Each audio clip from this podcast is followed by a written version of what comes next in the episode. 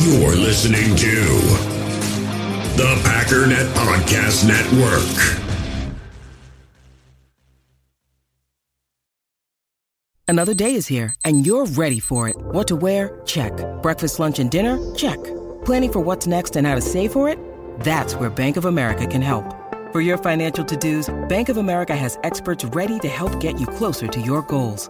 Get started at one of our local financial centers or 24-7 in our mobile banking app. Find a location near you at bankofamerica.com slash talk to us. What would you like the power to do? Mobile banking requires downloading the app and is only available for select devices. Message and data rates may apply. Bank of America and a member FDIC. When you need mealtime inspiration, it's worth shopping Kroger, where you'll find over 30,000 mouthwatering choices that excite your inner foodie. And no matter what tasty choice you make, you'll enjoy our everyday low prices, plus extra ways to save, like digital coupons worth over $600 each week. You can also save up to $1 off per gallon at the pump with fuel points. More savings and more inspiring flavors make shopping Kroger worth it every time. Kroger, fresh for everyone. Fuel restrictions apply.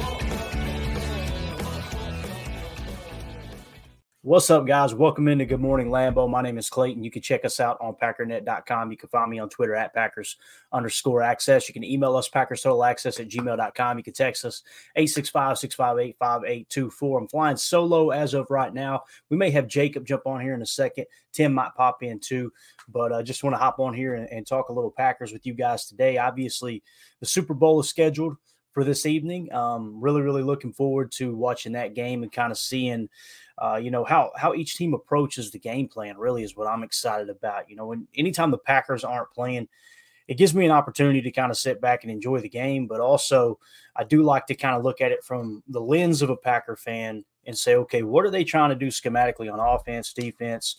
And and really what you've got here is you've got Kansas City who surprised everyone with their defense this year, right? Where they have one of the best defenses in the league.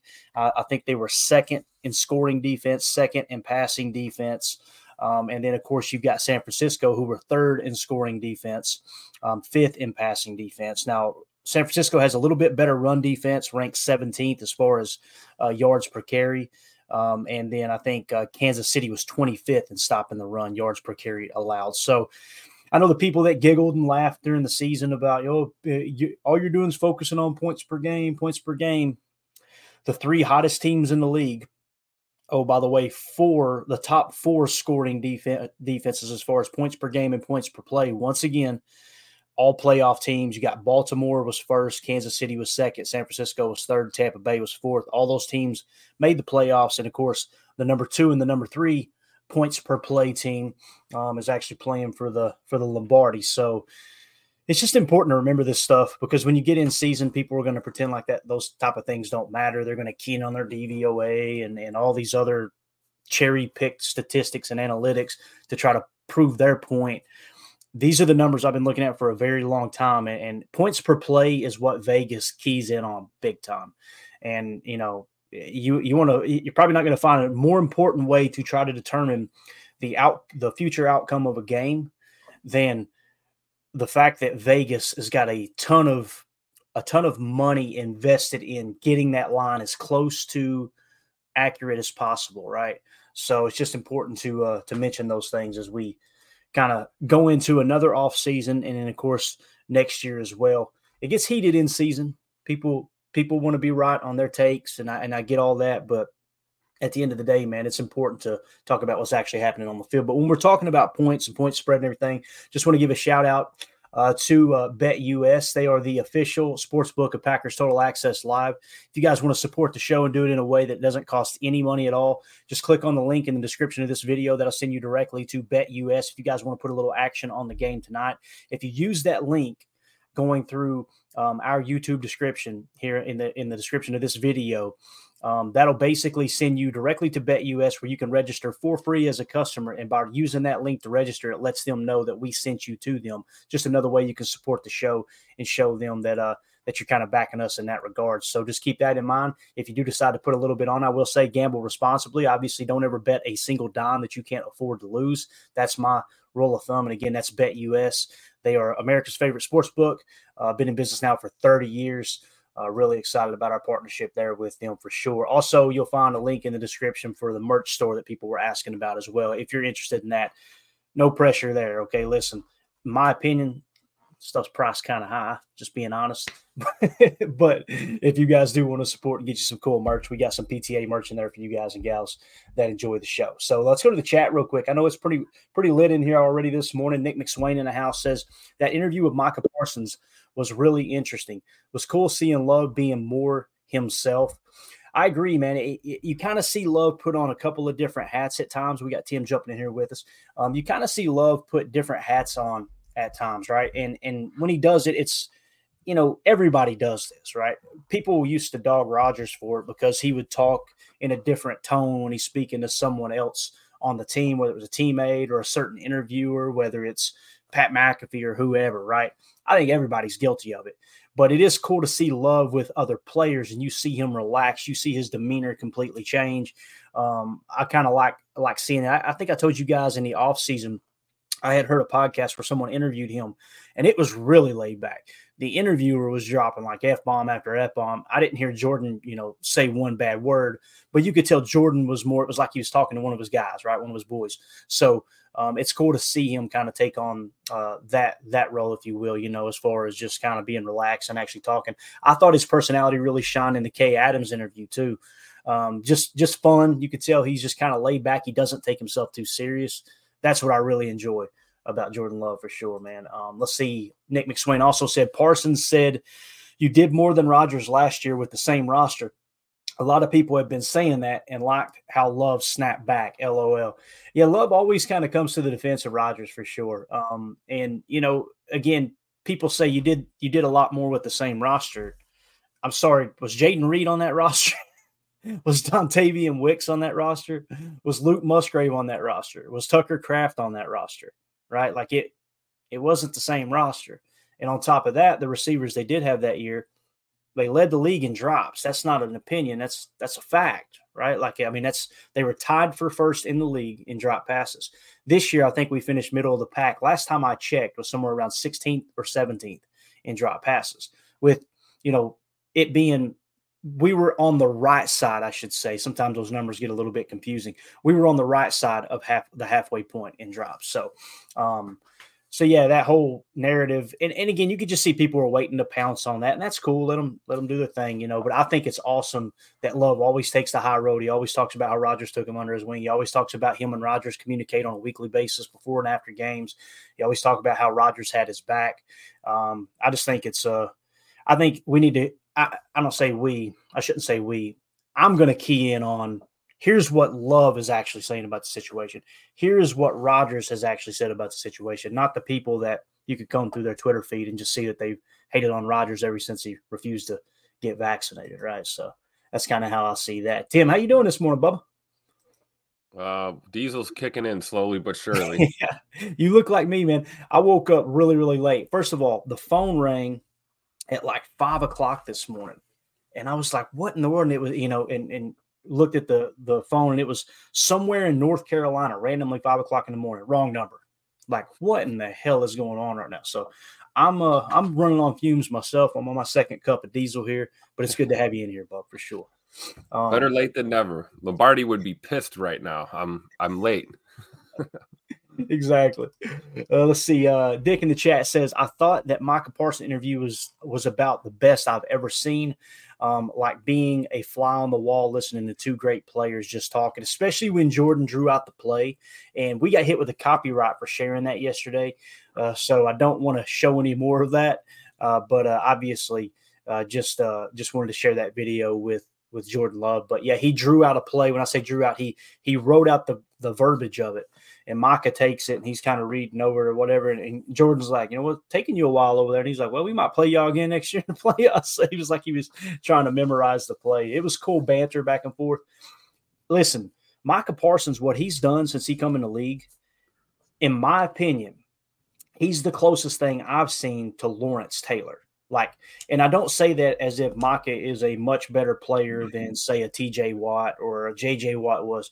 The style of player, like you know, Lawrence Lawrence mainly was a pass rusher, but he could drop in coverage if he needed to.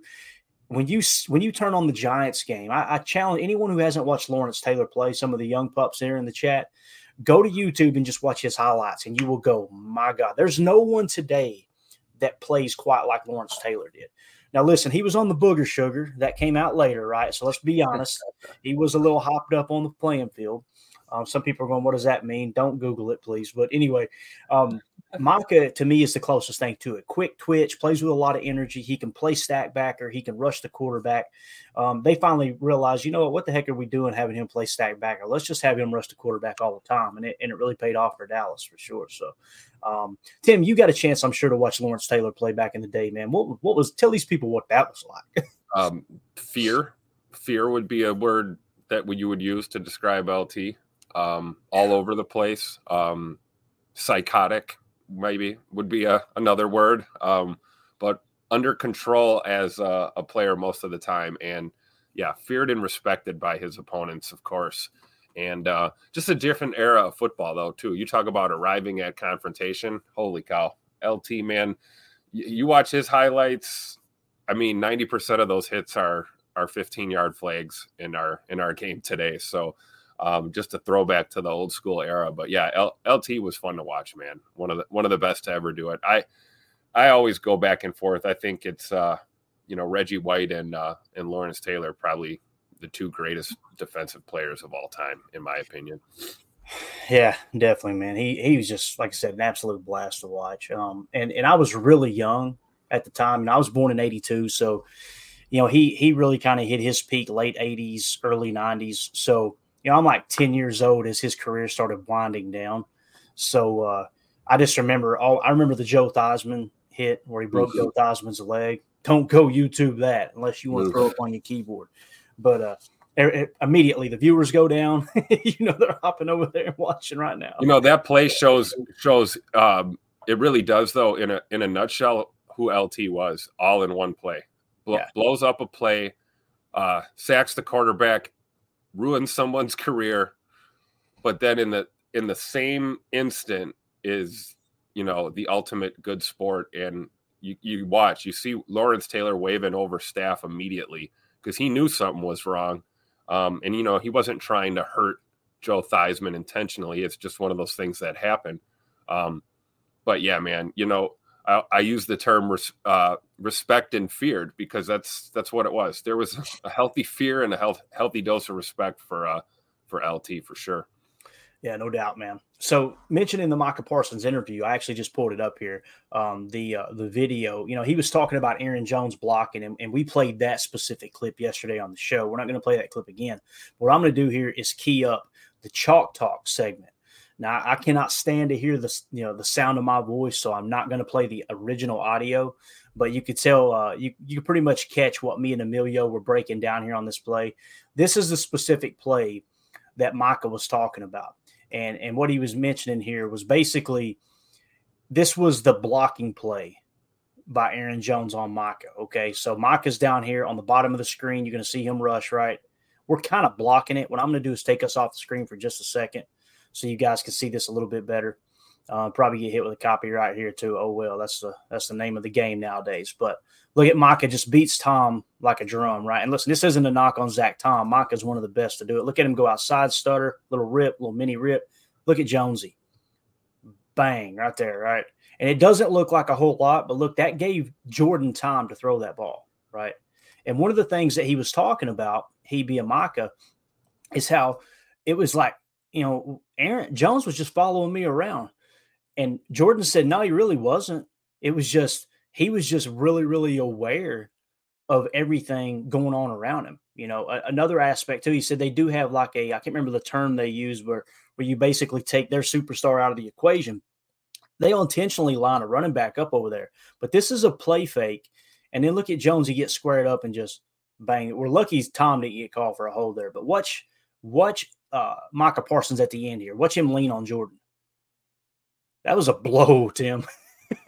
look, look looked like a forearm if you yeah. run it back. It looked like Jonesy just gave him a good. It looked like a forearm to the right to the sternum. yeah, for sure. Again, you see him. He's going to give a little stutter outside, a little mini rip, a little dip and rip. And look at this. Yeah, right Boom. forearm. See that? Boom. Yeah. And you're right. That looked like a play where Jones was supposed to run out to the flat, and he just he's like, "Nah, I think I'll stay here and help my quarterback."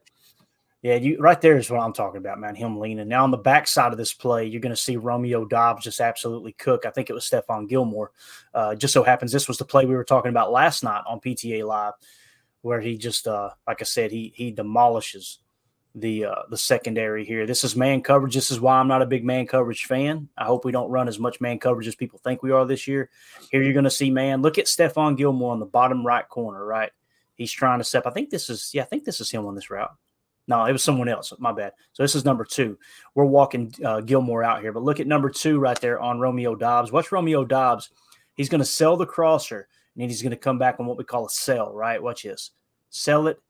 One last little touch. Look at this guy swimming right here.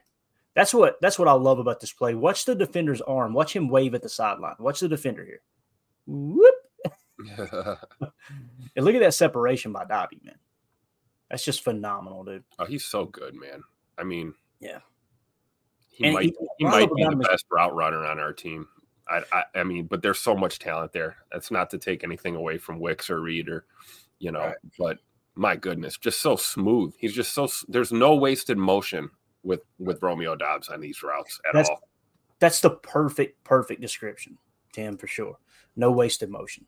Um, I, you know what's crazy is he he's grading out as our third best wide receiver too. That's what's wild. Like, I'm really excited about Dontayvion Wicks. I think if he gets more snaps next year, you're going to really see him shine. And he came in a little bit banged up this year too, right? So, um, yeah, yeah. Hopefully the stream didn't go down there. Um, I don't think it did. It's still showing we got a ton of people in here, but uh, that's all we'll show of that. But I just thought it would be important to kind of relive that and what Michael was talking about as far as getting stung by by Aaron Jones there on that play. Let's go to the chat real quick. We got Ron in the house says Going to be watching the 49ers defense closely for comparison to what the Packers will run. That's what's so so wild about this offseason run. We don't know if they're going to run more of what the Niners run. You know, and the reason we think that, and the reason we've talked about it here specifically on this show, is because Hafley hit the last time he was in the league, he coached for the Niners, but that was a long time ago, right?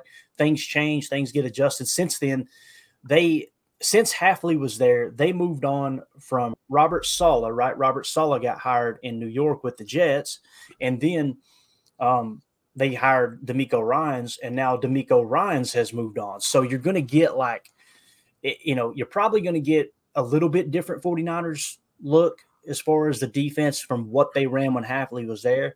But if you want to kind of follow it closer, I think Saleh's probably the closer bet to what Hafley will run because – that's who he's kind of in communication with in the league when he refers to his friends in the NFL. It's people on Saleh's staff for the most part, right? So, three defenses. If you want to start diving into the tape and going, okay, it could look like this, I would start with the Jets and Saleh's defense, right? Then I would move on to the 49ers, or actually DeMeco Ryans defense in Houston and the 49ers defense. Those are the three. So, yeah, seeing that the Super Bowl is tonight, we're all going to be watching anyway, Ron, I agree with you really keen on that 49ers defense. So go, okay, they're in a 4 3 front.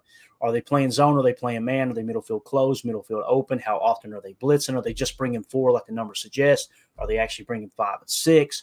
Are they playing buzz, meaning the safeties coming down and rotating? Are they playing drop? Um, who's who's designated to the flats? How much zone match are they running? Those type of things, right? That might be a fun way to chart the game. Of course, it's a Super Bowl. Everybody's going to have a little sauce in them. They're to be full from eating and uh, probably not going to be charting many many snaps of the game. But we got Jacob in here. He comes in with a strong yawn. How you doing, Jacob? Hey guys, happy Super Bowl Sunday. Uh, happy big game Sunday. We don't want to get another copyright strike, right? That's right. Large game for the fan base Sunday. Hold up a minute. Are we not allowed to say the the SB word? I, I mean, that's what I heard. It's It's copywritten or trademark. Say anything nowadays. Let me tell you something. Rules are meant to be broken. Mm-hmm. Today is the Super Bowl. You can have the dollar seventy five monetization. There you go. what the hell's going on out here? I usually listen if I can't jump on. I didn't get to hear today. I slept like a rock last night. Man. Bro, we were just talking about Tim woke up late. I woke up late. You know, I think none of us wanted to wake up knowing the Packers should be playing in this in this Super Bowl. Right. That's right. Ethan in the chat said, "What's y'all's favorite Packers Super Bowl memory? Mine is Clay Matthews punching the ball out. The time is now. Boy, that's a good one. That's that's up there at the top towards on my list. Um, I'm trying to think my favorite Super Bowl is obviously the one I experienced as a Packer fan. I wasn't a Packer fan in '96. I try not to claim that Super Bowl victory, but uh, obviously, in uh, I started kind of following the NFL much closer in 03 and became a Packer fan right around 2003. So the one in 2010, 2011 is the only one I claim. In that game, you know, there's there's so many of them. There are so many of them in just that one game. I think of the Rodgers pass down the seam where the Pittsburgh defender gets his hand on the ball barely and tips it, and Jennings still makes the catch. I think of the Jennings catch where Polamalu just absolutely crushed him. Right. Yeah. I think of the uh, the boundary throw to Jordy Nelson, the touchdown catch. Right.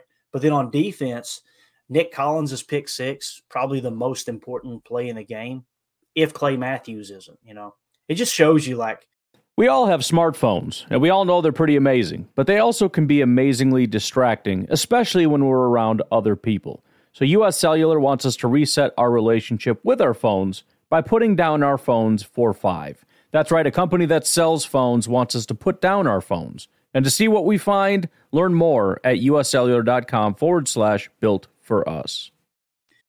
In the hobby, it's not easy being a fan of ripping packs or repacks. We get all hyped up thinking we're going to get some high value Jordan Love card, but with zero transparency on available cards and hit rates, it's all just a shot in the dark. Until now, introducing slab packs from arenaclub.com, the only repack that provides real value, a complete view on all possible cards, and clear hit rates for each one. Now, when I buy slab packs on Arena Club, it finally feels like I know what I'm getting. And honestly, the best thing for me and my son is the fact that we're kind of novices into this. When I walk into a card shop with my son, and a card says it costs $40, kind of just taking his word for it that that's a good value. So I appreciate the transparency on grading, as well as just getting excited about seeing what you could potentially get. Right now, you can get 10% off your first purchase by going to arenaclub.com slash packdaddy. Wow, that's crazy offer. 10% off a $400 slab pack. That's 40 bucks right there. Anyways, that's arenaclub.com slash packdaddy for 10% off your first purchase. With threats to our nation waiting around every corner, adaptability is more important than ever. When conditions change without notice, quick strategic thinking is crucial. And with obstacles consistently impending, determination is essential in overcoming them. It's this willingness, decisiveness, and resilience that sets Marines apart. With our fighting spirit, we don't just fight battles, we win them. Marines are the constant our nation counts on to fight the unknown. And through adaptable problem solving, we do just that.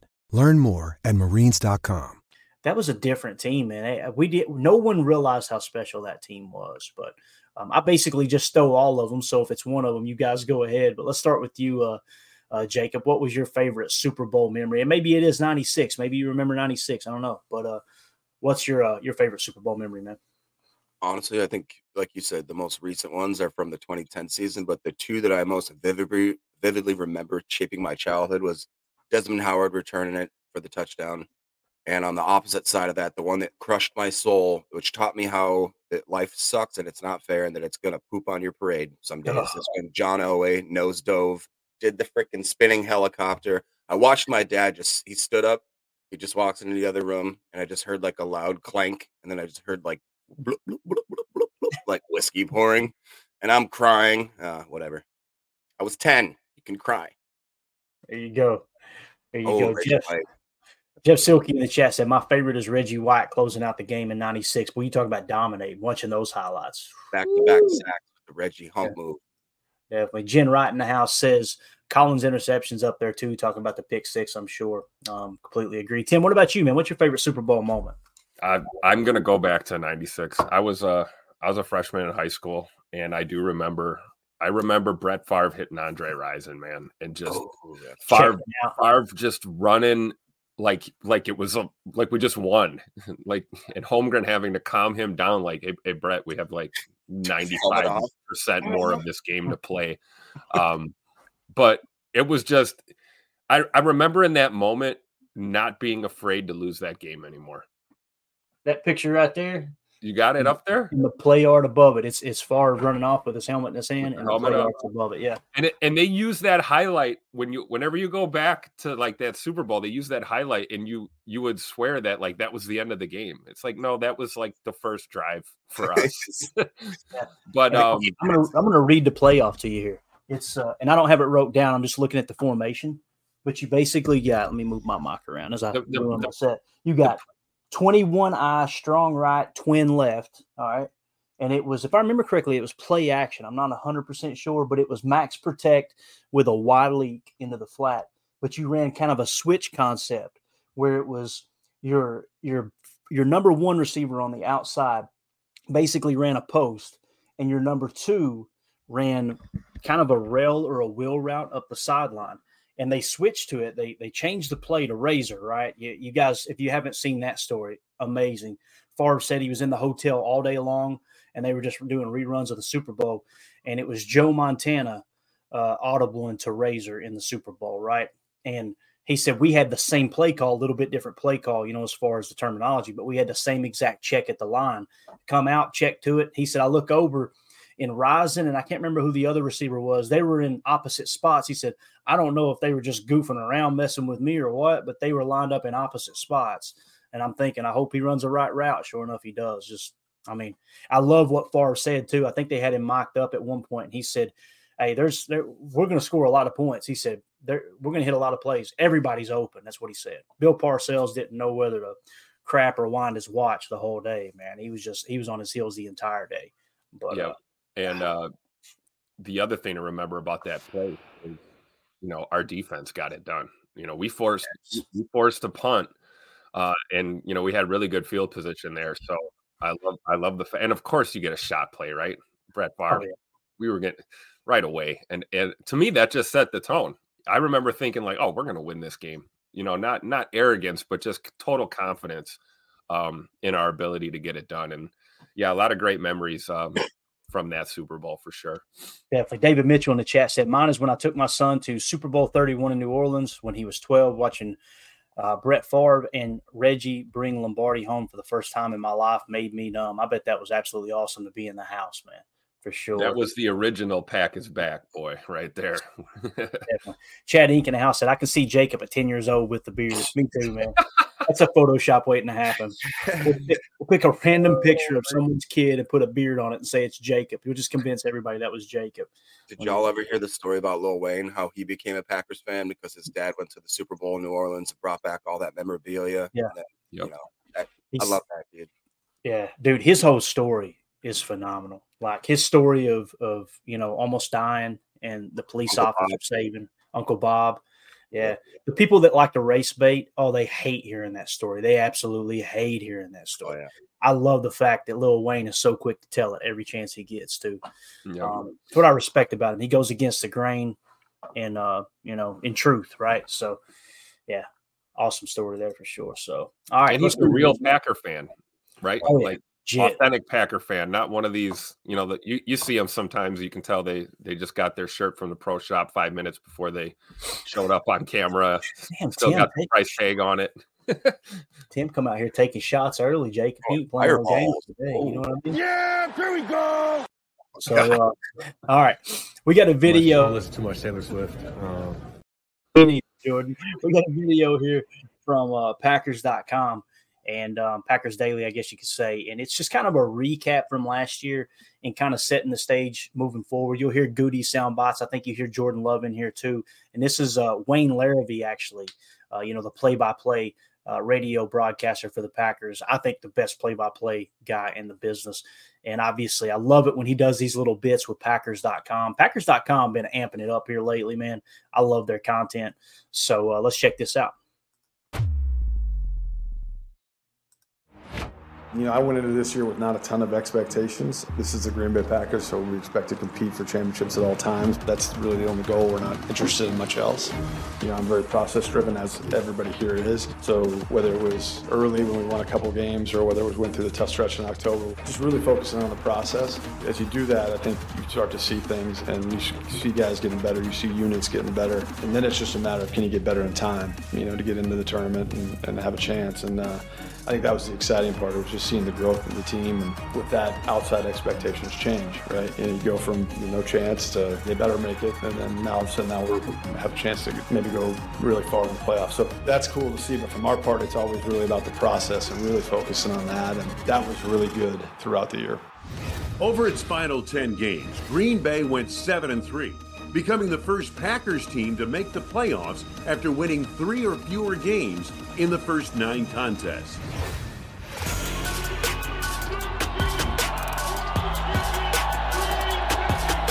Every year is such a long journey. There's a lot of ups and downs, trials and tribulations throughout it, a lot of adversity. But I was so proud of how these guys hung on, continued to fight the battle. The team we were at the beginning of the year was certainly not the team we were at the end of the year. The willingness to work and come together and continue to fight for one another, I think that's absolutely imperative. And also reiterated to them that just because we got to a certain spot doesn't mean that's guaranteed moving forward. So, what are we going to do to get better? And the expectation is that when they come back April 15th, they're better than the team that left Five on three, one, two, three. Stop playing with him! Stop playing with him! Phenomenal job with that video, man. Absolutely love it. Um, love what Goody said there right off the bat, too, Jacob. We'll go around the horn with that. You know, just talking about look, I didn't come in with any kind of like, you know, real, you know, like specific expectations. The expectations are always the same here. We're no matter if we're the youngest team or the oldest team, we're here to compete for Super Bowls, right?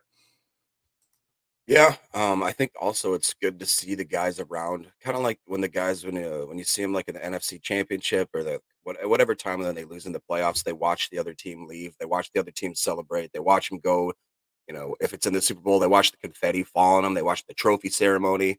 I think it's good that Jordan Love has been around the circuit, that the younger guys have been, you know, around the atmosphere of what it likes to really see the bright lights, to really get that. And I don't want them to really see the media aspect and crave that. I want them to see the championship. I want them to see what it like to be a title. And I think Goody has done a really good job of.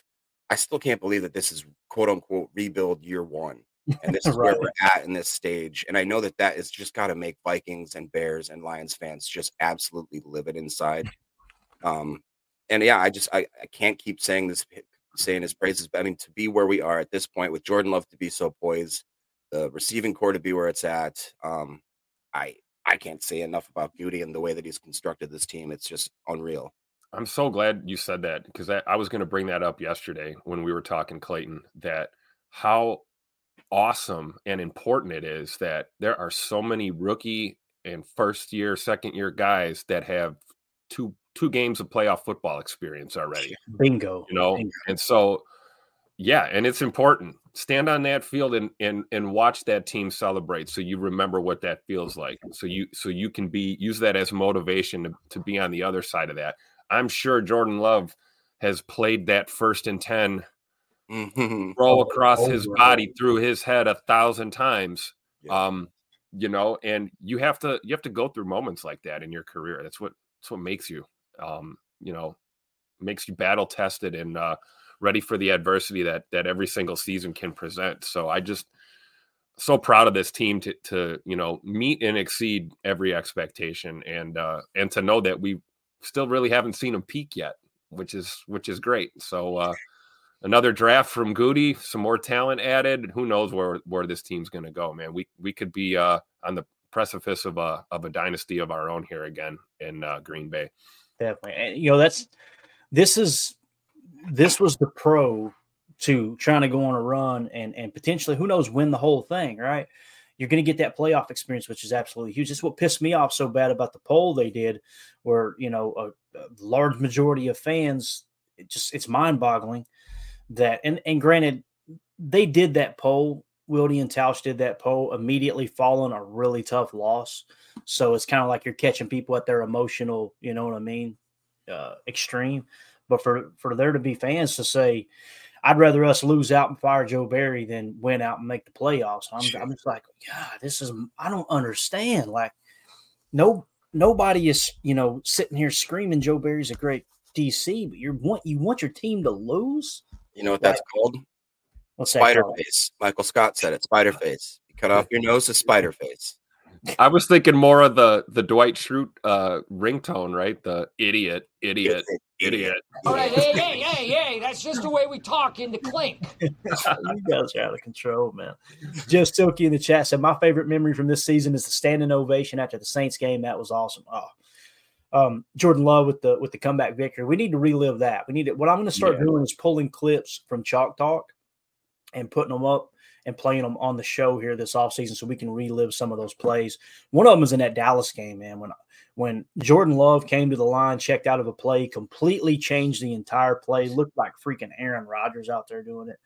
And uh and setting up that skinny post to Dontayvion Wicks there against the Cowboys, man. That's yeah, one of my favorite plays of the year for sure. But again, the Saints Saints game, like you said there, Jeff, uh, that was another one that was like at home, Lambeau Field. Hey, here's Jordan Love, right? That was kind of the coming out party.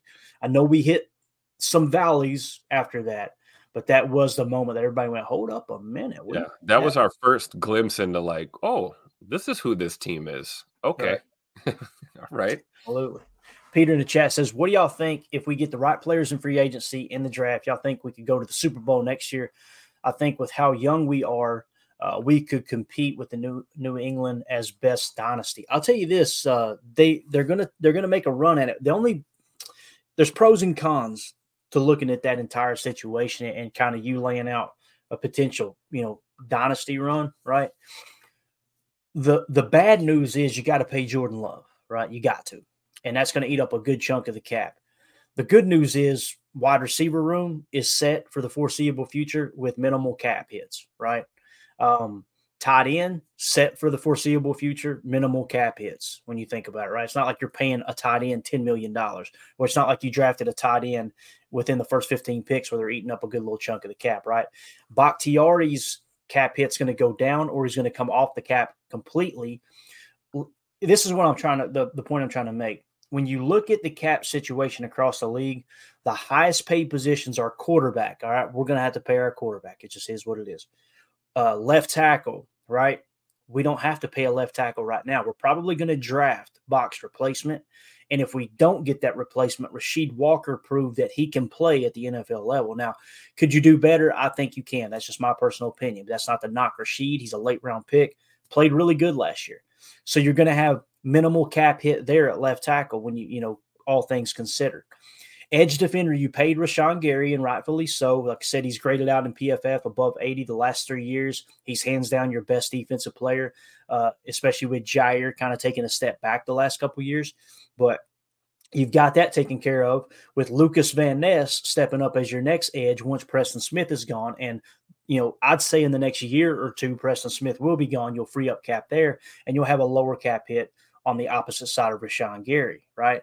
Now you've got your highest paid corner in the league in Jaire Alexander. We'll be able to reduce that cap hit, being able to push some of that money around because you've got him to that long term extension moving forward. I'm not concerned with the cap. You guys know I'm never concerned with the cap. I used to be that guy. Four years ago, I was that guy going, we got to clean this cap up. And I'm telling you, I was wrong because it's very date sensitive. It's very date sensitive. Outside of that, you can do whatever the hell you want to do with the salary cap. It's just you got to get ahead of it and make sure that it doesn't sneak up on you like Za'Darius Smith did, right? And and that's kind of happening with Bach right now. That date's coming up real quick for whatever it is, March 14th. I would say they'd like to get some kind of restructure done by the 17th of this month, maybe by the 20th of this month. But Bach may not be willing to do that. And the longer it goes, you're more likely to see them just cut him outright as we get into March. So um, but with all that being said, when you look at the highest, the positions across the league that you spent the most money on, after this year, outside of Jordan Love needing an extension, you're in pretty damn good shape, man. It's exciting, dude. It is. So I think it's very attainable, uh, Peter. I really do, man. I think they could go on a now. New England's is you know, listen, it's the exception, not the rule, right? I mean, you're talking about six Super Bowls, six Super Bowls in the span of what was it, 15 years, whatever it was, 20 years, I guess, something like that. Um, yeah, I don't know, Jacob. That's a high bar, and I see you shaking your head. That's a very high bar, but I do think they are set for the foreseeable future, right? Yeah, uh, absolutely, and for all the reasons you just listed, and then the fact that we're heading into a draft with quite a few picks. Um, so we're just and the be, fact that the New England Patriots never had a receiver room quite like the one we have. Yeah, well, let's be honest. Tom Brady sold his soul to the devil. It's clear. That's what happened. Uh, but no, I mean, like I said, I, I, this team you've talked about it and all the major points. I didn't even really think about it. Even on that offensive line, in theory, we're worst case scenario, we're probably set for another solid year or two before we really have to start paying people.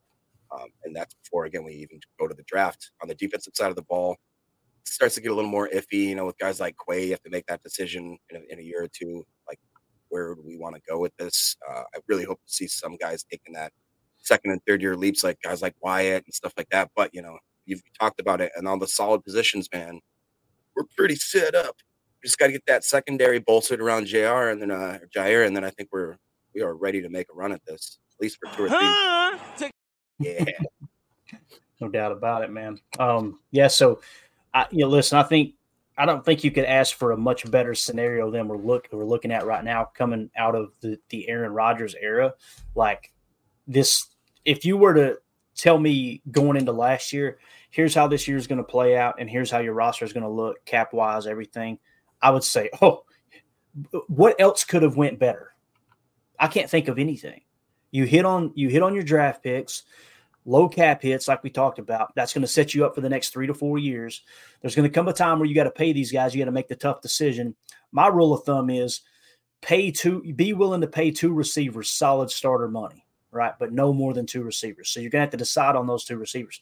The Packers' blueprint has been pay one receiver right? There's never been a time where they paid paid two a lot of money. So for me, the max is two highly paid wide receivers. So you got to decide who are those guys. I hate to look at it like this, but I guarantee you, if you were to ask Goody, if you were to set a couple of daddy sodas in front of him and go, "Hey, let's be honest here. Which receivers do you want to see succeed? Succeed? You want to see the youngest receivers on the roster succeed, so you don't have to pay those older guys when they come up for a contract. Like Christian Watson last year, you would be looking at Christian Watson going, man, that guy's going to break the bank, right? The way he finished the year. You look at how he performed this year, that value went pretty far down, right? Not going to get as much money. So uh, it's not that you want your receivers to underperform, but the fact that he did underperform and he's battling some injuries, that kind of increases the chance of you re-signing him at a really, really good deal when his contract comes up. But the fact of the matter is, him and Dobby are going to come up at the same time. You're probably going to have to choose between those two. Now, again, that's two years down the road. We don't have to worry about that right now. Don't worry about a problem you don't have, right? I'm just saying, in Goody's mind, you know what he's thinking? If Jayden Reed and Dontayvion Wicks can be the receivers of the future, we don't even have to worry about giving them big money. You've got all the leverage now, them being Romeo Doubs and Christian Watson. You've now got all the leverage. So not that you wouldn't want them back, but you would go to Dobby and go, hey, what do you think about that? You you'd be a little more aggressive in offering a lower number. And maybe you offer it earlier with a little bit of security and a little bit of guaranteed money on the front side, you could find yourself giving him a contract extension next year or the year after, have him under contract for four years and looking up at the cap hit and it's only eight or nine million, right? Because you've got Wicks and Reed as your aces in the hole.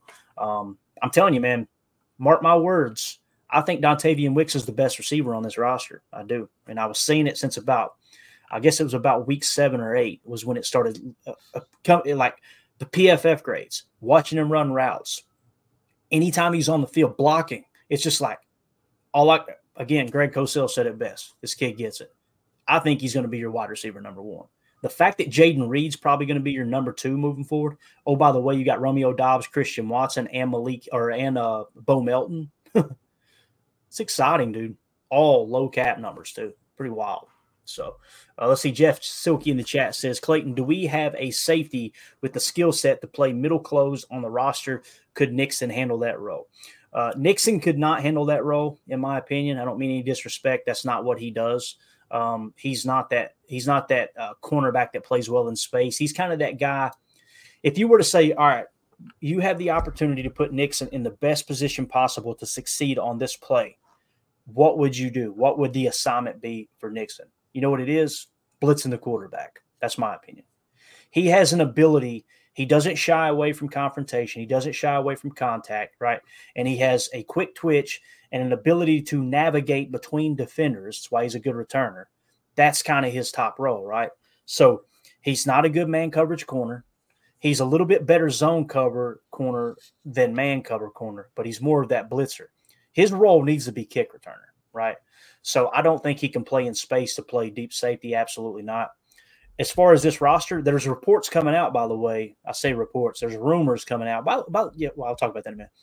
There's rumors coming out that Darnell Savage is going to return to the Packers. Now, it's not like, whoa, that's big news. We were kind of talking about he finished strong. This type of defense would probably play a little bit more in his favor. Um, might want to go back and watch the 2019 tape, 2020 tape when Mike Pettine was here and see what Savage did in that defense. I can't remember if he was the deep safety or not, but under this more recent one, to me, his strength is rotating into the box, right? That's that's how I kind of see that, and and he can actually play slot corner, right, uh, from time to time. I don't see Savage as that deep third safety either, me personally, but I may go back and watch the 2019 2020 tape and, and change my mind and go, no, under Pettine, he played deep safety and it worked out good. Um, I just don't remember specifically. I've watched so many freaking games since that year. But uh, what I was going to say is I was reading through some reports on on that, and there was another report that come up, and it was kind of one of those clickbaity articles, right, where it's like um, the the Packers. Uh, the Packers, uh, you know, drop breaking news on this specific player, like this superstar player. You click on it, and it's something we've known for two weeks, right? They make it sound like it's breaking news. But I was combing through, and it was about Jaire Alexander, and it was Brian Gutekunst's comments on Jaire Alexander. Here's what's wild: I scroll down through the article, and there's a tweet. Guess whose tweet it was? It was mine. I was going, "What?" My tweet was embedded in this article. It was wild. Copyright um, strike. Yeah, I'm gonna hit you. No, it was it was funny though. I was just like, "Dang, okay, that's kind of cool." Usually, people will message you, go, "Hey, just a heads up, I'm gonna use your tweet." That happened with PFF. They messaged me and said they were going to use my tweet in their summary after a game one time. Uh, I think uh, specifically it was about Rashan Gary. But anyway, it was just funny seeing it. It caught me off guard for sure. Now, how do you guys feel, Tim? How do you feel about uh, safety as far as middle field closing a roster? I don't think Nick's could play it, but I think no. he can find that guy. And here's the thing, too. Like Jake said, Jake has Nubin as his top safety. He just doesn't see Nubin as that guy that plays that deep middle third, right? Um, he sees that being more Kinchens, I guess, or he didn't specifically say, I shouldn't say it. He just said that he doesn't see Nubin as that guy. Me, I'm of the opinion, and I'm probably wrong here. Listen, you're either a good player or you're not. If you're a good safety and you can't play middle third, then you're not a good safety. I personally think Nubin is a good safety. But what do you think? Uh, what do you think there, Tim, about that? I think if you look at the team and you talk about a corner that could go back and play safety, uh, the only guy that comes to mind we traded that would would have been Rasul. Probably could have been moved back into that role um, and probably handled it. But yeah, I agree. I don't I don't think it's Keisean. Um, and I I think you know what you said is so true, and that's why uh, he's been playing the slot. I think is because of the fact that you know he is good uh, pressuring, um, you know, playing in that role. My my question is, um, are we going to see him there going forward? Because we know that well, we don't know with certainty, but what we've seen on film with some of uh, Hafley's tape is, um, you know, man to man sets. The slot is usually the guy he's pressing. He is pre- playing man press a lot of times. You'll see guys playing off. We've we've pulled a few screen grabs, but then your slot corner is pressed up man to man. That's not Keisean's strength. So I don't know uh, where we see him, but I'm with you, Clayton. I'd like to see him in a role where you know maybe he's number two on the depth chart as your as your nickel. And then uh, you know primary return duties kickoffs and and punts you know let put him out there and just let him be the flash and uh, do his thing. Um, but yeah that's kind of where i stand. I don't i don't see uh, i don't see k9 going back to uh, safety anytime soon. And and i i would also agree that we don't really have one right now. You know right now uh let's assume sab is back then it's uh you know, it's Ant Johnson Jr. and Darnell Savage. Those are your safeties uh, right now. So clearly, we uh, we do need to look to the draft um, and grab at least one, if not two.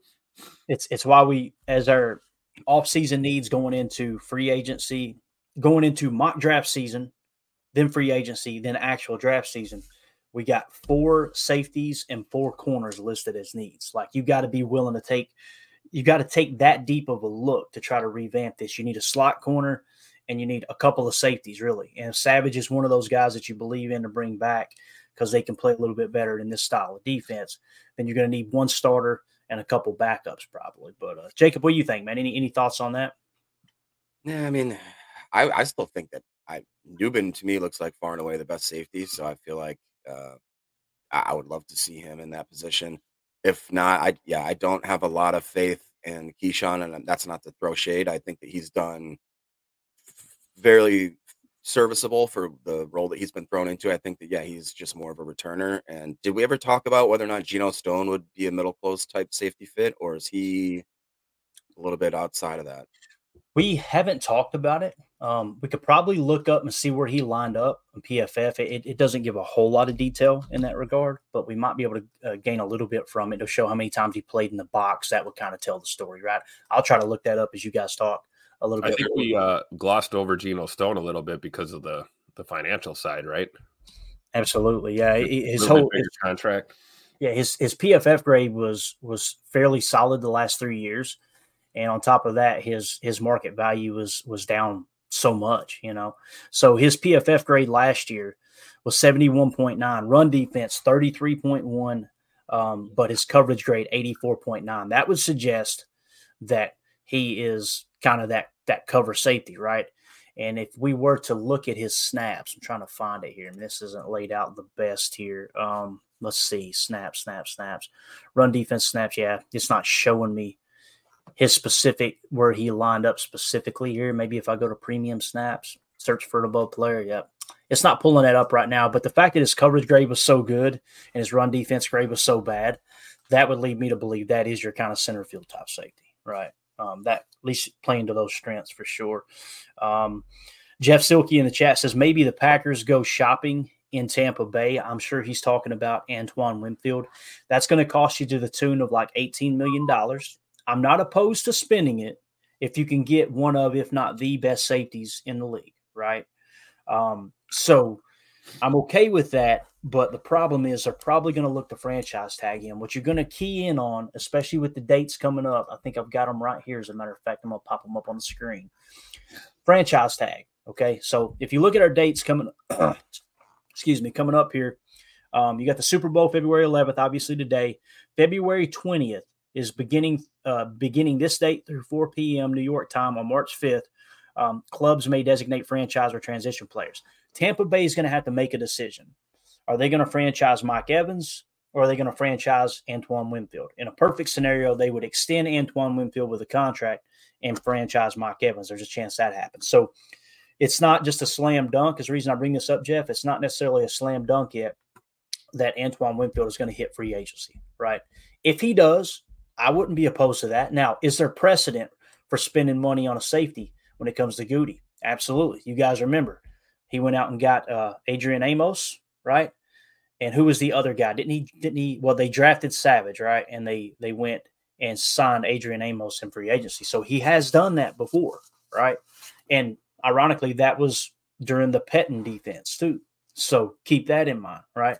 He may put more value on the safety position now that you're not you don't have the intentions of playing shell coverage. And I say that I, I, I, say those words specifically because people are still convinced that we just played shell. We played shell, guys. We we played middle field close fifth most in the league last year. We didn't play Fangio shell coverage last year. We just didn't do it. We played middle field close. We played a lot of cover, not a lot of cover one man, but when we were in man coverage, it was always cover one man, right? So uh, this whole uh, you know misconception that we just played quarters coverage all year, it's couldn't be farther from the truth. So that could be why uh, Savage struggles because you were trying to show Shell pre snap and rotate to single high, and maybe he doesn't play well like that. Hafley has been on the record numerous times saying he doesn't like to sugar too much in the secondary. He likes to get people in position so they're ready at the snap, but he likes to sugar on the line of scrimmage, mugging the A gaps with the backers, that type of thing, showing kind of a six and seven man front and then dropping those guys out of there. In some cases, brace yourself, 300 pound defensive tackles dropping into coverage. So again, for those who were crying about Preston Smith being in coverage, don't be surprised if you see Carl Brooks drop into coverage every now and again because they did it at BC. The question is, will they do it at the NFL level? They being Jeff Hafley's, um, you know, his his uh, coaching staff. So we'll see how that plays out too. Um, there's something else here in the chat. And Jeff, again, uh, thank you for the comment, buddy. We appreciate you. Um, here we go. Peter Stone said, "LOL, Douglas is potentially a free agent. Y'all think we could bring uh, we could bring him to us?" I think there's a chance for that. Um, I'll tell you this: Jason Wilde on his pod earlier this this week, he made a comment. He had talked to Matt LaFleur, and there were several things that they kept off the record. But one thing that he did say to Mark Tauscher, and this is from Wilde, and people go, oh, "I think he's lying." He he could be lying. I don't believe he is. I think Wildy is an honest person. I believe that. But none of us have talked to Coach LaFleur. He has talked to Coach LaFleur. So I feel like his not his opinion, but the comments he makes on this matter, he's way, way more informed than we are as fans, right? He said, and this is what he said on the pod LaFleur was not happy with the Rasul Douglas trade. So that really kind of made me go, whoa, the fact that that got leaked out off the record, on the record, whatever. I bet Goody kind of heard that, which Goody knows if he got input from LaFleur. LaFleur probably told him, hey, look, you know, I don't like this move or I do like this move, right? So um, just an interesting comment there, right? So it, will Goody will Goody lower his ego a little bit and go back after Douglas? That would be a Goody move, wouldn't it, Jacob? You trade that dude away, you get a little bit of draft capital, and you kind of sign him in free agency, like playing chess, not checkers. I could see that. Uh, I I don't know, man. I don't. Rasul seems Rasul seemed like a type of guy that doesn't take much crap from anybody. So I don't know if you would like being passed back. That's a good point.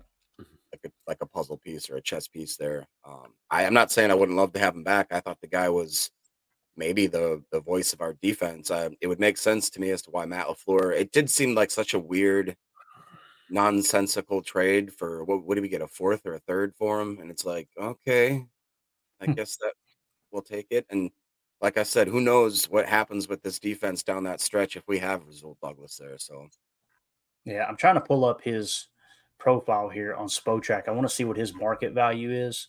Um, if I can find it, man, this looks weird today. I think it's because I'm so far zoomed in. But uh, Tim, what do you think about? It? Do you think there's a chance they bring him in as I as I try to find his market value? I, I, I don't know. I tell you what, though, that would be some interesting, uh, interesting GMing for sure. And then we come to find out that that was part of the plan all along. Hey, Rasul, you're going to go finish the year in Buffalo. Don't worry, we'll see you next year. We're going to bring you back. Uh, right. Uh, I I don't I don't know. Uh, the one thing with Sewell that I'm concerned is the injury. He had an injury late in the season. Uh, I believe he got back. He played in that playoff game uh, with Buffalo, so I think he's he's okay. But uh, yeah, I don't know. Hmm. I'd love to see him. I'm with Jacob. You know, I'd love to see him back. I just I just don't know the actual likelihood of that happening. This is going to get good. I'm going to go around the horn here. Jacob, how much would you be willing to pay Rasul Douglas per year? It could be a one year deal, it could be a three year deal, whatever. What would be the number you would put on him per year? Oh boy. Uh it's tough, I'd, ain't it? I'd do a one year, maybe four and a half. All right. Tim, what about you? Uh I go I go I don't know. He's got to be worth, yeah, somewhere around there, five million a year. I don't know.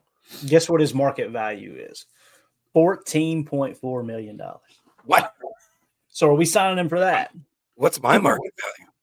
You know, once we trade someone, it's just like, okay, well, he must not be that good. And I heard podcast after podcast. All of a sudden, Rasul sucked. It, not sucked, but they were just like, come on, guys, our defense was bad. It wasn't like it's a big deal. He was he was our highest graded defensive player when we traded him like even higher than Gary, if I remember correctly. So that's something that's like. Wonder how high our brass was when they traded him. yeah. I'll tell you this. Um, it's a hard pass for me too, as AFAM says in the chat. AFAM says, no way. Um, 14's a lot of money. That's what the market value is showing right now. It, could go cold. He might not get that kind of money, but that is what Spotrac is showing. It's four just, less than Antoine Winfield Jr. That's crazy. Yeah, 14.4 million. Okay, they're saying market value is three years, 43.3 million, average salary of 14.4. Um, so basically, the comps they used was Darious Williams. All right. Um, he's 29 when he signed. His was a three year, uh, $30 million deal. Darius Slay was 31 when he signed. It was a three year, $42 million deal. Cameron Sutton, three year, $33 million deal. James Bradberry, three year, $38 million deal. So you take that and you combine the production and everything. So his his GP percentage 2.3%, his tackle per game 33.4%, interceptions per game is what boosted it. 64.7% because of those picks. Uh, coverage catch percentage uh, negative 16.6% and his rating of 8.58%. So his midi his median prime percentage change would be 8.5%. Average prime percentage change would be 18.4%. That brings his calculated market value in at three years, 43.3 million, average salary cap hit of 14.4 million. Again, we all disagree, but just like the housing market and anything else when it comes to business, just because you think something's worth something doesn't mean that's the value. The value of an, a, a product, a good, a service, in this case, a player, is what is someone else willing to pay for that. That is the true market value. And someone will probably pay him $14 million. There's there's a bad franchise out there like the Chicago Bears. I mean, a bad franchise in the NFL that will overpay for someone uh, simply because, hey, we got a need, we got a need, we got a need, rather than trying to think, you know, five or 10 minutes down the road. I think I want him to get every dime he can get. I would love to see Sewell back on the Packers but not for 14 million. Me personally, I would rather take a swing in the draft, possibly the first round, if one of these top five corners actually drops to you somehow, some way. I would be all about that, whether it's Quinyon Mitchell, Kool Aid McKinstry, Cooper DeJean, Nate Wiggins, or Terrion Arnold. I'd be okay with any of those five if somehow, some way they dropped to them at 25. It just hasn't happened in mock drafts for us yet. As Quinyon Mitchell soaring up the draft boards, Kool Aid McKinstry is just a, a solid prospect. People still love Cooper DeJean. Nate Wiggins is solid. Terrion Arnold, kind of one of those quiet guys that played alongside Kool Aid McKinstry, I believe, in Alabama, if I remember correctly. So, um, going to be interesting. Have you guys done because it seems like every year we do these mock drafts, we get our lists, we get our simulations going, and every year when we get into the first and second and third rounds, we seem to inevitably hear a name it's not on anybody's radar. It's not on anybody's draft list. And remember last year, Clayton, you said that we were we were learning from this. We were going to go back to the year before's tape. We were mm-hmm. going to look through if there was any sort of injury designation or any major coaching change, any like you know if the quarterback transferred, that kind of stuff. Have we started to look at any of these trends and see random certain names that are guys that are not on a lot of people's radars that could possibly sneak into that first and second and third round? You know what I'm you know what I'm trying to say? Like guys yeah. on the bubble. Maybe that'd be a Jake question for all of the information isn't in yet. But what I did, I'm going to show you my board real quick. It's kind of hard to see, but if you look in the far left column, that B column, you know what that is? That is the 2022 PFF grade. Ooh, so that. that is where they ranked in 2022 PFF. So I implemented that. So as you mentioned that, let's take a quick gander at it. So look at your PFF grades. It's, it's going to have the opposite effect as well. Like right here, Malik Nabers, right? PFF grade in the C column is 2023 PFF grade. He was first at his position. In 2022, he was 97th. That kind of makes me a little bit, oh, okay. But look in that left column for the guys who are ranked really high. Look at Quinyon Mitchell, one and one. Slam freaking dunk, man, right? Let's go on down. Here's one for you Graham Barton. Last year, he graded out as the 68th best uh, interior offensive lineman, right? Um, I think I think that's it might be guard is where it's listed. 2022 seventh. So there's one that might be on the radar. Jackson. But what you're looking for for a common out, and again, I don't have all the prospects in. You're looking for that that B column to be really low and the C column to be high. That would be the equivalent to what happened with Jayden Reed. Does that make sense? Yeah. So something to keep an eye on, and I'm going to try to compile this information, stay organized with it, so we can kind of look at that. I'm trying to just glance here real quick to give you another name that kind of pops in that regard. Um, Graham Barton's the big one for me. Cooper DeJean is one, right? Look at Cooper DeJean this year, 151st amongst corners, 11th in 2022. So that's one that might, and that seems to be, you know, when we talk about mock drafts and everything, PFF uh, goes through and they do kind of their look ahead or what have you. Um, Okay, that's that's not the right one. I have one that was a PFF draft one. They projected that we would draft uh, Cooper DeJean. So that's the name that keeps popping up a lot, not on our mock drafts, but other people's mock drafts. Is Cooper DeJean. You guys know I'm a little bit lower on him because of that previous year's grade. Now, would they have taken Jayden Reed in the first round? Obviously, they didn't, right? So the fact that you've got that question mark between this year and last year, I don't think you'll take someone like that in the first round. But when you get in the second and third, I think Gutey kind of looks up and goes, you know what? He played really, really well last year or the year before. I, I, think I think we need to take a you know if if he had come out in the draft the year before, where would he be ranked? I think they throw a little bit of that into the mix. At least that's what it suggests with Jayden Reed. Same thing with Luke Musgrave. Luke Musgrave was injured the year before, right? That's why a lot of people wasn't high on that pick when they made the pick. I was kind of all over it because I went back, I watched that, and I'm going, well, heck, he didn't have you know he was hurt. Let me go to the year before. The year before, I went, holy crap, look at this dude, and sure enough, man, I kind of implemented a little bit of that in my board and lo and behold, we get on there on draft night, and I look back at that that big board, and I was like, I think this is Luke Musgrave. They pulled the trigger on him. I think it was a good move too. Because the rest, of, the rest of us were all like, "Who?" right. You know, I was. We we all got hung up on Michael Mayer in the first round. I know I did. Um, Dalton Kincaid, another name that was getting tossed around. All those, right? You know, Sam LaPorta. Nobody was high. Uh, Were you on LaPorta? Oh yeah, dude. LaPorta obviously, I think he was the best tight end in that draft, right? Um, I, I, feel comfortable saying that. I really do. Um, he he was just one that, like, large majority of the season, he looked just a step ahead of all the other tight ends. Not to dog the others, it was a historical tight end draft class, no doubt about that. So, um, anyway, let's go around the horn. You guys got anything else, Jacob? Anything else before we get out of here, man? We are going to do a mock draft, but we'll save it. No, I guess everybody enjoy their Super Bowl Sunday. Um, are you guys doing a night show at all, or any kind of preview? Or I, I don't think show? so. Yeah, we we got a bunch of people coming over to watch the game, so I would I would probably say no. Um, uh, it, you know, if there's a chance we could we could get together before, like way early, I'll shoot you guys a text. But probably not. We'll probably just take tonight off and then go back to two shows tomorrow. Um, Tim, you got plans to watch Super Bowl too, man? Yes, sir playing a little Usher halftime bingo tonight with the misses. I love it, dude. I love it. Getting creative with it. it's just gonna be nice to watch a football game and not be stressed out. You know what I'm saying? Like that's uh, right.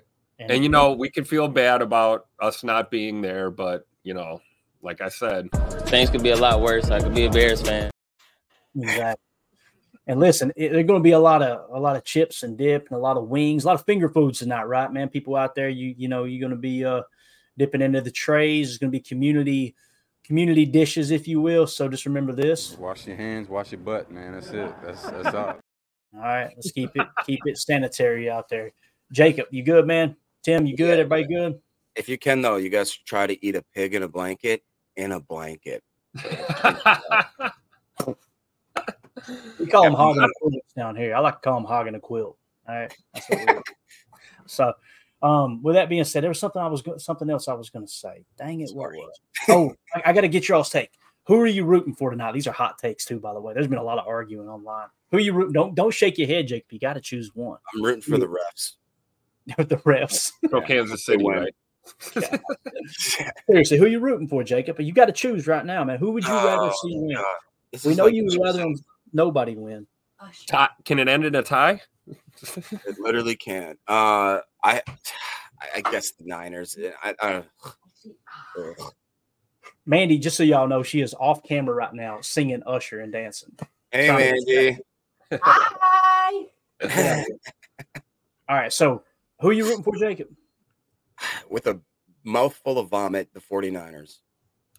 I like it. I like it. Tim, you? I'm not rooting for any of these teams. Tim, no. you got to choose, man. I'm not going to root for any of them. I, I, have no dog in the fight. Uh, I'll tell you, you could you could bet against Kansas City in the postseason all you want. Um, it's tough, man. I'm not about to do that. So uh, I'll give you a prediction. I think the Chiefs win. Tell you that. If I had to, if I had to put money on it with uh, with BetUS, the official sports book of Packers Total Access, um, I would probably put the money on Kansas City but me personally, I'm rooting for the Niners. Just being honest. Kansas City's going to so, win. Kelce's going to propose to Swift. You know it's going to happen. What is it? What's going to happen? Jake, Chiefs are going to win, and then the freaking confetti's coming down, and then Taylor Kelce's going to propose to Swift, and it's going to be everywhere. And Jack, I don't listen too much Taylor Swift. Uh, Oh, we're gonna give him some. I wouldn't be surprised if that happened. I wouldn't. But anyway, um, Kelce goes down on one knee, right? Pops the question, tears his ACL, and says, My knee. Um, so there you go. All right, right. I appreciate everybody hanging out with us. This is a lot of fun. Uh, covered a lot of information. The chat was on fire. Didn't know how we would get an hour out of a show, but you guys carried carried the show the entire time. So thanks, Jacob. Thanks, Tim, for hopping in here. We'll see you guys tomorrow morning for Good Morning Lambeau, and we'll be back tomorrow night for T- PTA Live as well. Y'all enjoy the game. Everybody stay safe out there. As always, let's go out and be the change we want to see in the world and go, Pack, go.